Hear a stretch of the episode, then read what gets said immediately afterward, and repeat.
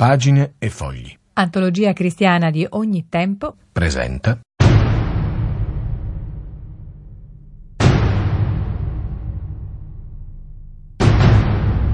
Faccia a faccia improbabili alla Radio Vaticana.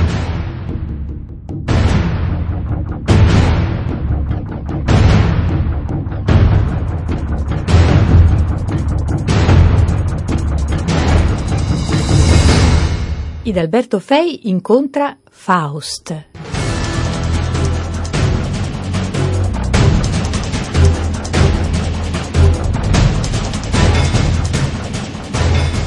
Faust è Giorgio del Bene.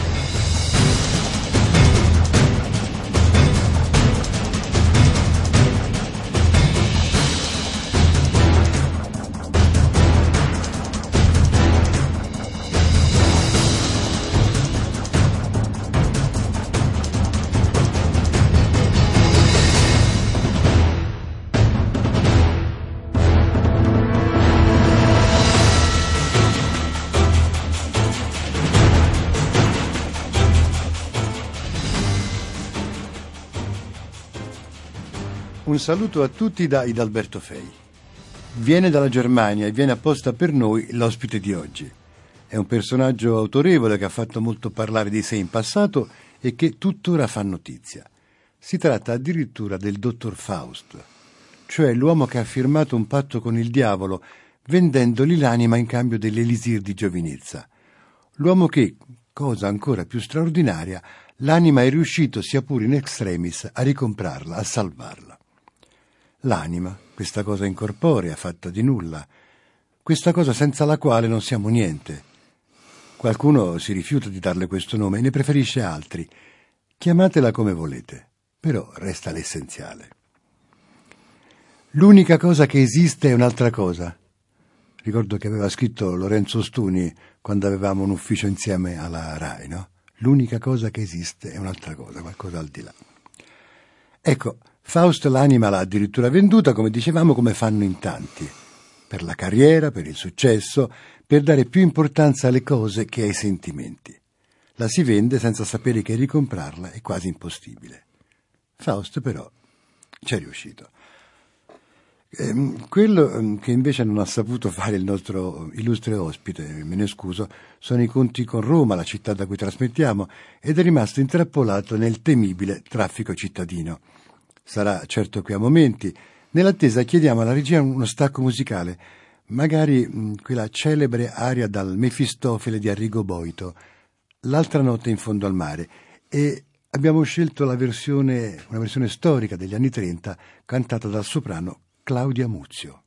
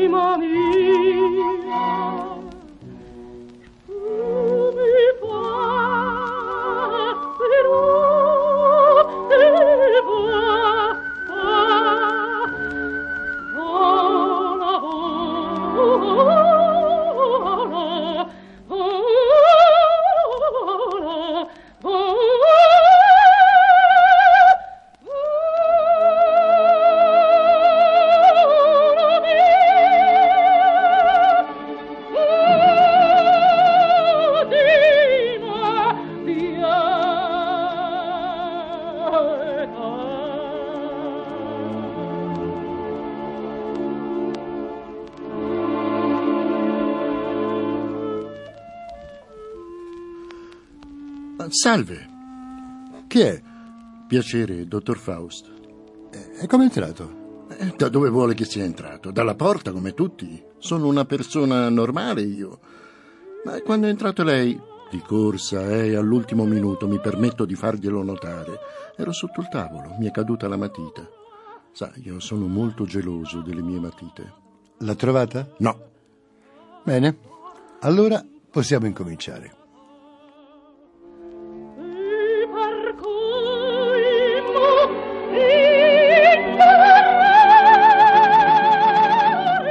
Dottor Faust, benvenuto nella nostra trasmissione e recuperiamo subito il tempo perduto.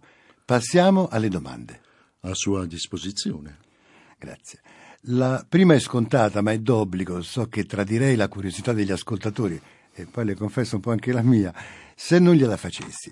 Dottor Faust, com'è andato il suo primo incontro con Mefistofele?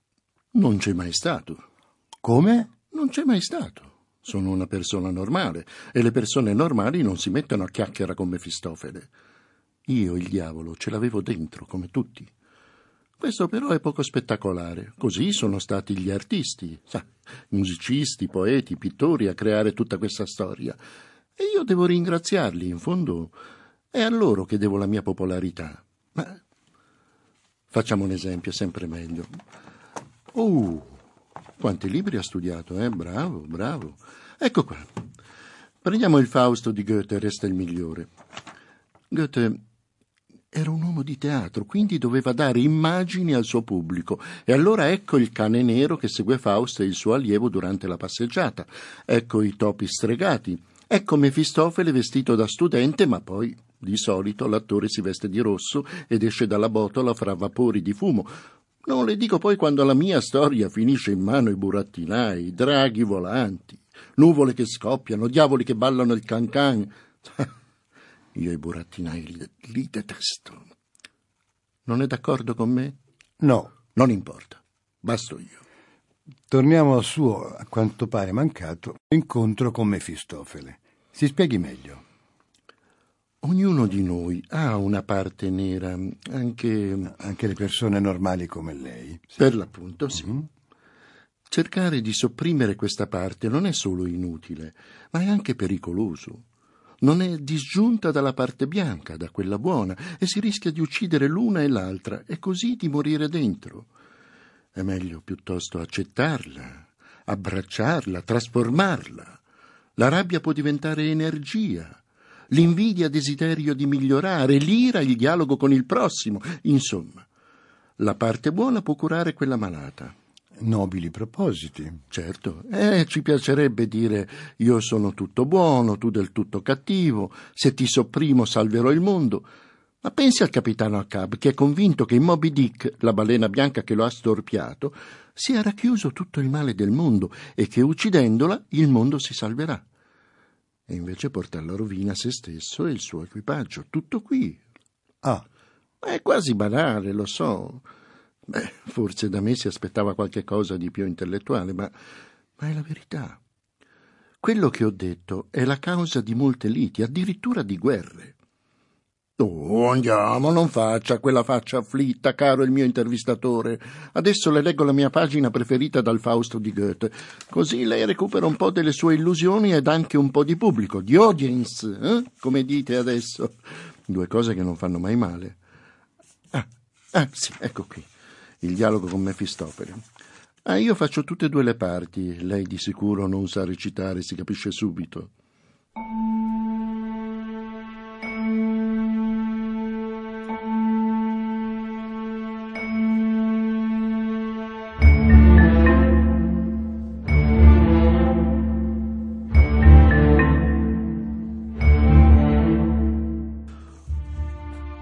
Bussano, avanti. Chi è che mi tormenta ancora? Sono io, Mefistofele. Avanti. Devi dirlo 3 volte. Avanti, su. Così mi piaci, Fausto. Ci intenderemo, spero, perché per farti uscire dal capo le tue fisime, eccomi qui da cavaliere. Veste rossa, frigidoro, mantellina di raso, penna di gallo al cappello, lunga spada sottile. E in breve ti consiglio Vesti così anche tu. Non represso, ma libero. Prova la vita cos'è. Comunque mi vesta, la pena che angusta esistenza terrena la sentirò. Troppo vecchio per giocare soltanto, troppo giovane per non desiderare. Che mi può ancora offrire il mondo? Rinunciare, tu devi rinunciare. È questo l'eterno motivo che suona all'orecchio di tutti, che per tutta la vita intera rauca, ci canta ogni ora. Rinunciare tu devi, rinunciare. È atroce il risveglio al mattino.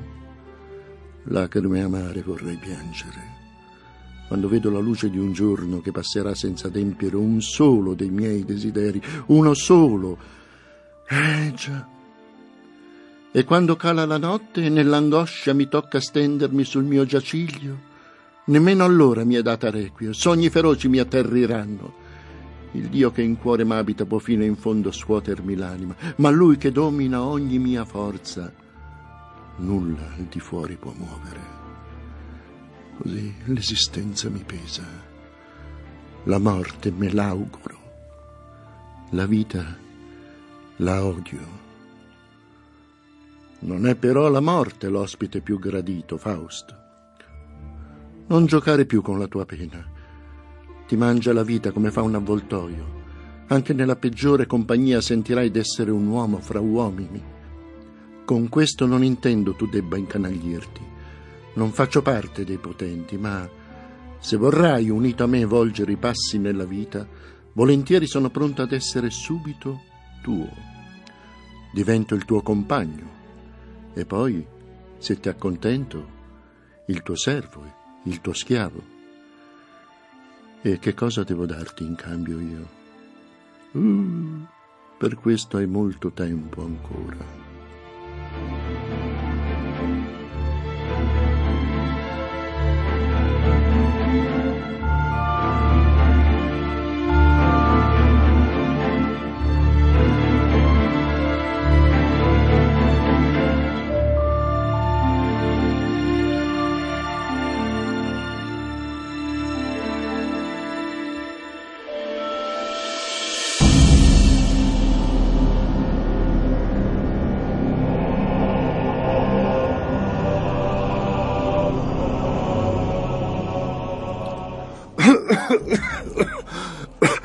Scusate, lo studio si sta riempiendo di fumo, vedo rosso, temo che ci sia un principio di incendio. Non dovrebbe essere più controllato per fare il giornalista. Si calmi, sto solo fumando. Fumando? Ma è proibito, non ha visto il cartello? Spenga subito. Ma che seccatura, ormai è proibito quasi tutto. Chissà perché tutto quello che è piacevole nella vita o è illegale o è immorale o fa ingrassare. Chissà chi l'ha detto poi. Ma la porta, per favore, aprite la porta.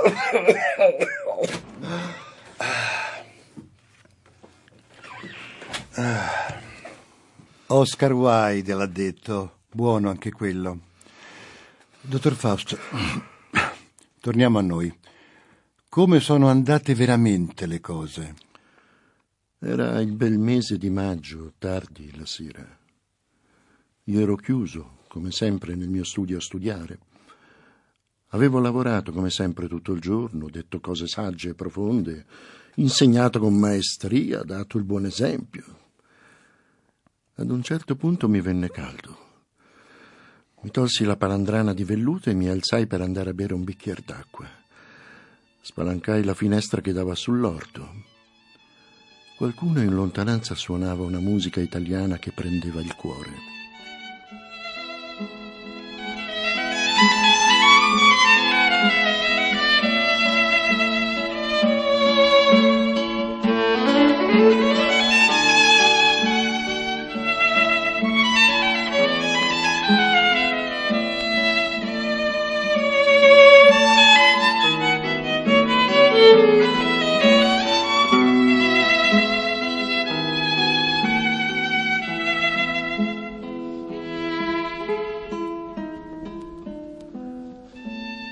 All'improvviso mi sentii coperto di polvere come i miei libri. Sentii che la vita mi era passata accanto, che non c'ero mai entrato, mai veramente dentro, non l'avevo mai veramente afferrata. Ah, a proposito, conosci la storia di Kairos? Il fanciullo greco. Esatto. Il fanciullo greco che corre veloce come il vento. Ha un gran ciuffo sulla fronte e quando ti passa accanto devi essere rapido ad afferrarlo per quel ciuffo. Il resto della sua testa è rasato, il suo corpo è nudo e non ci sono altri appigli. E dopo non lo prenderai più. Proprio così.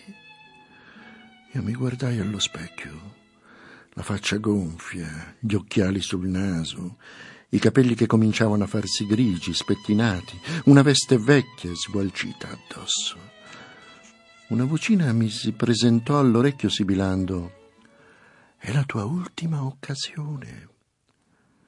Presi un paio di forbici, mi tagliai la barba e i capelli, buttai nel fuoco i miei vestiti, presi a fare il bagno tutti i giorni.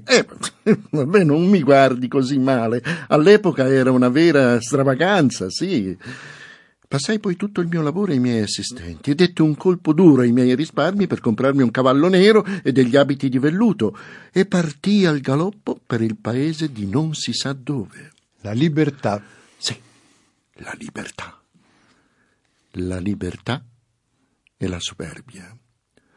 Questo lo capii molto tempo dopo, sa? Quasi troppo tardi. La superbia. Si spieghi meglio. Io mi spiego sempre con molta chiarezza. Certo, noi però non sempre siamo intelligenti. Beh, come uomo di intelletto mi sentivo superiore a tutti. Nessuno conosceva tante cose come me e di tanti differenti saperi, dalla geometria euclidea all'alchimia, dall'aramaico alla teologia. Le ho studiate, la filosofia, giurisprudenza e medicina e anche purtroppo teologia, da capo a fondo con tutto l'ardore, povero pazzo, e ora eccomi qui, che ne so quanto prima, e ora come giovane Faust. Nessuno era libero come me, nessuno poteva fermarmi. Nessuno darmi una risposta definitiva in grado di fermare la mia inarrestabile sete di vita.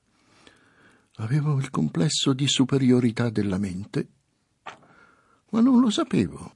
E così persi l'anima per superbia. Come Lucifero, il più intelligente degli angeli. Ah, però, ha letto la Genesi. E chi l'avrebbe detto? Vede, adesso la parola superbia la usate poco. Oppure è troppo antica, quasi biblica, la chiamate snobismo, ma è la stessa cosa.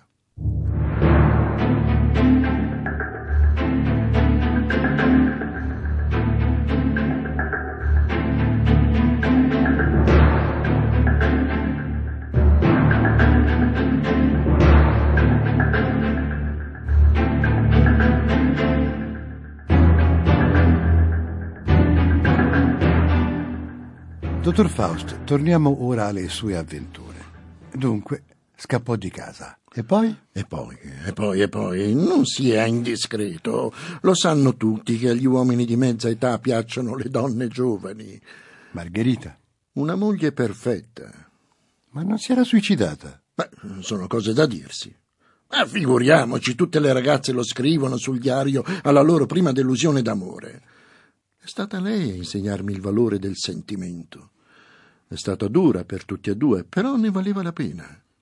Il cuore le ha ridato l'anima.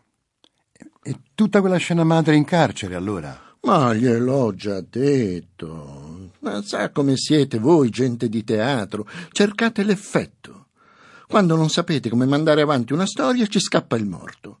Sono una persona normale, glielo ripeto. Sì, certo, quelle pagine commuovono anche me ogni volta che le rileggo. Margherita pazza in prigione che aspetta di essere giustiziata, Fausto disperato che la implora di fuggire, Mefistofele che aspetta con i neri cavalli scalpitanti, le campane, gli angeli. Sì, certo. Mi pare che lei abbia una gran voglia di riascoltarle quelle pagine, forse anche il pubblico. Volentieri. E allora io inizierei dal capoverso. Lasci qua, leggo io. Ah. Lei non mi sembra molto in forma, magari si rimette a tossire sul più bello. Su. Avanti, un filo di musica, per favore.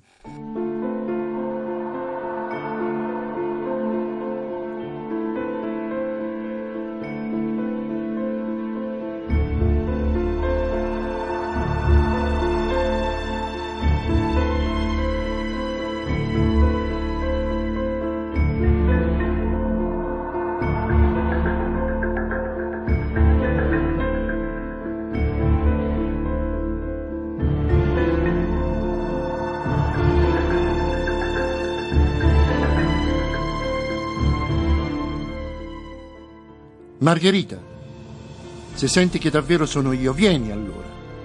Là fuori, all'aria libera. C'è la tomba là fuori.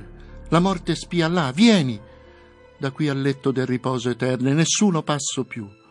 Tu ora vai via? Oh, potessi, Henrik, venire con te. Lo puoi se tu lo vuoi. La porta è aperta. Non devo andar via. Per me non c'è speranza. Che serve fuggire? Quelli mi fanno la posta. È così triste andare chiedendo elemosina e in più portando una colpa sull'anima. È così triste vagare in paese straniero e finirà poi che mi prendono. Margherita, io resto con te. Presto, fai presto. Quel tuo povero bimbo, salvalo, vai, segui il sentiero lungo il torrente, oltre il piccolo ponte, dentro il bosco, a sinistra, dove c'è quella chiusa allo stagno, ma prendilo subito. Tenta a sollevarsi, sgambetta ancora, salvalo, salvalo, ritorna in te. Solo un passo e sei libera, lasciami.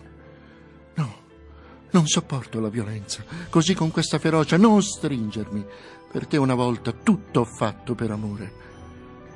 Spunta il giorno, amore, amore mio, il giorno, sì, si fa giorno, entra l'ultimo giorno.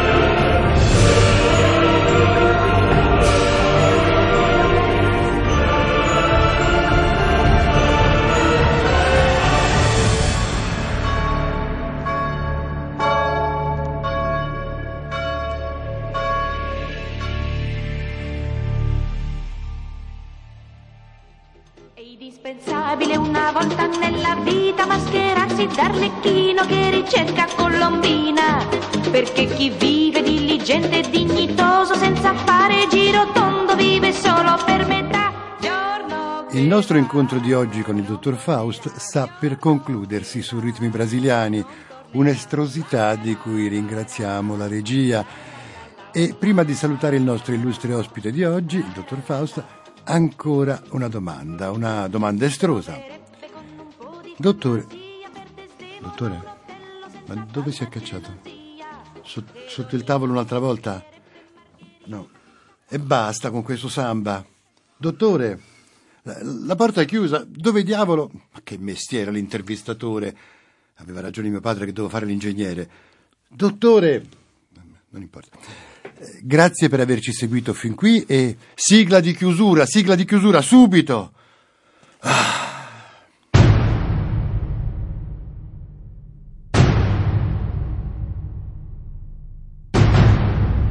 Faccia a faccia improbabili alla Radio Vaticana.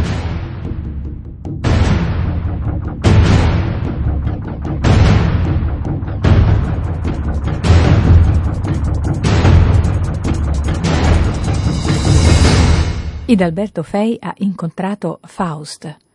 Consulenza Roberto Venuti. Musiche originali Daniele Benedettelli.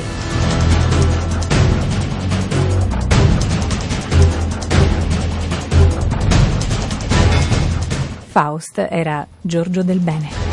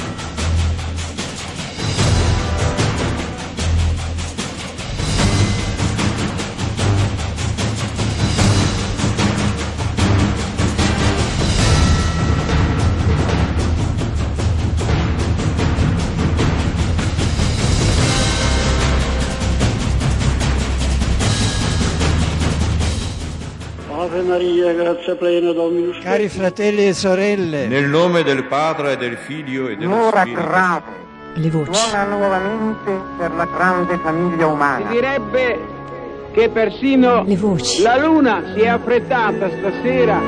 Le voci. Le voci dei papi. Dall'archivio storico della Radio Vaticana. Se mi sbaglio mi corrigerete. I nostri gioielli di famiglia, i papi dell'era della radio, le cui voci sono state conservate su nastri magnetici e ora su supporti digitali. Tutti i giorni alle 19.46 su Radio Vaticana Italia. Briciole di Magistero dalle voci dei papi.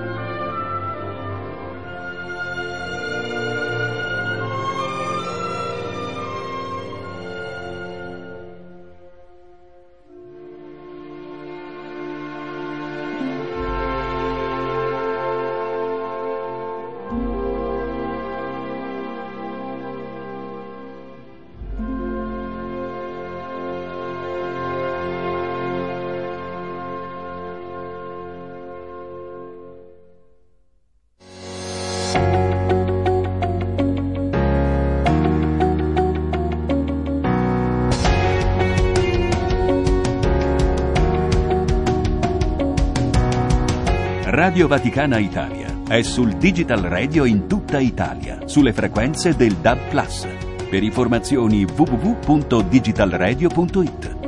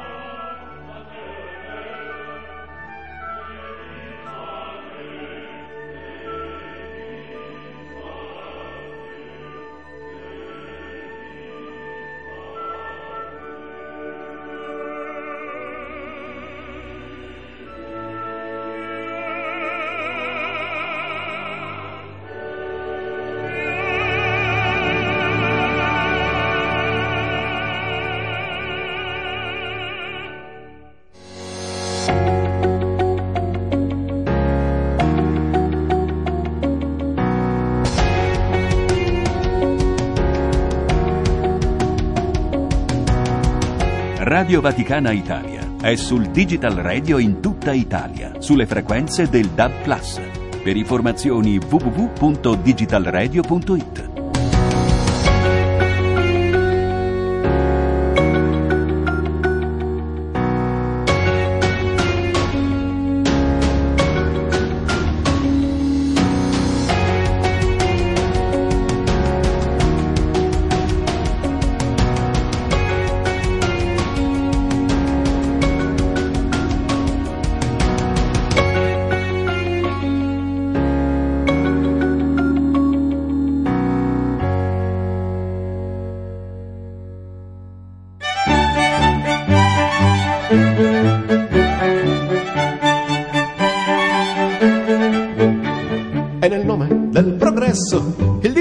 Sia aperto, parleranno tutti quanti, dotti medici e sapienti, tutti intorno al capezzale, il malato molto grave, anzi già qualcuno ha detto che il malato è quasi morto.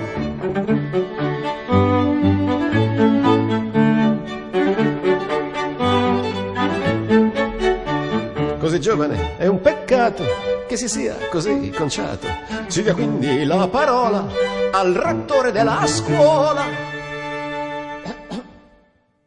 Sono tutti molto grato di essere stato consultato. Per me il caso è lampante, costui è solo un commediante. No, non è per contraddire il collega professore, ma costui è un disadattato che si è subito internato al congresso. Sono tanti medici e sapienti per parlare, giudicare, valutare, provvedere e trovare dei rimedi per il giovane in questione. Questo giovane malato, so io come va curato, ha già troppo contagiato, deve essere isolato. Sono sicuro e non le prove, questo è un caso molto grave. Trattamento radicale, quindi, prima che finisca male.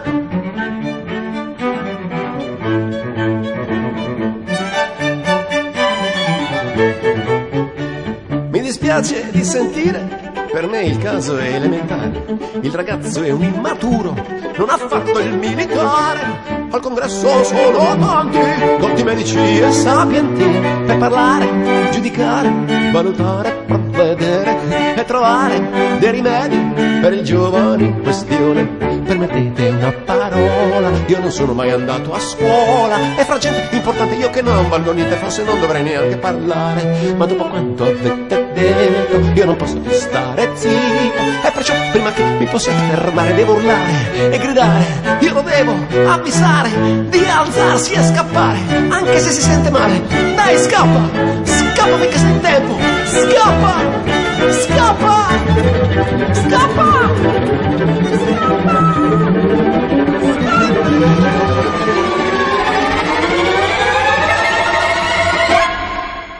Siamo capaci di dire grazie? In quanti modi possiamo dire grazie? Proviamo a dire grazie. A qualcuno? Per qualcosa. I grazie. I grazie. Esercizi di gratitudine quotidiana. A fine giornata, da lunedì a venerdì alle 19:32 su Radio Vaticana Italia.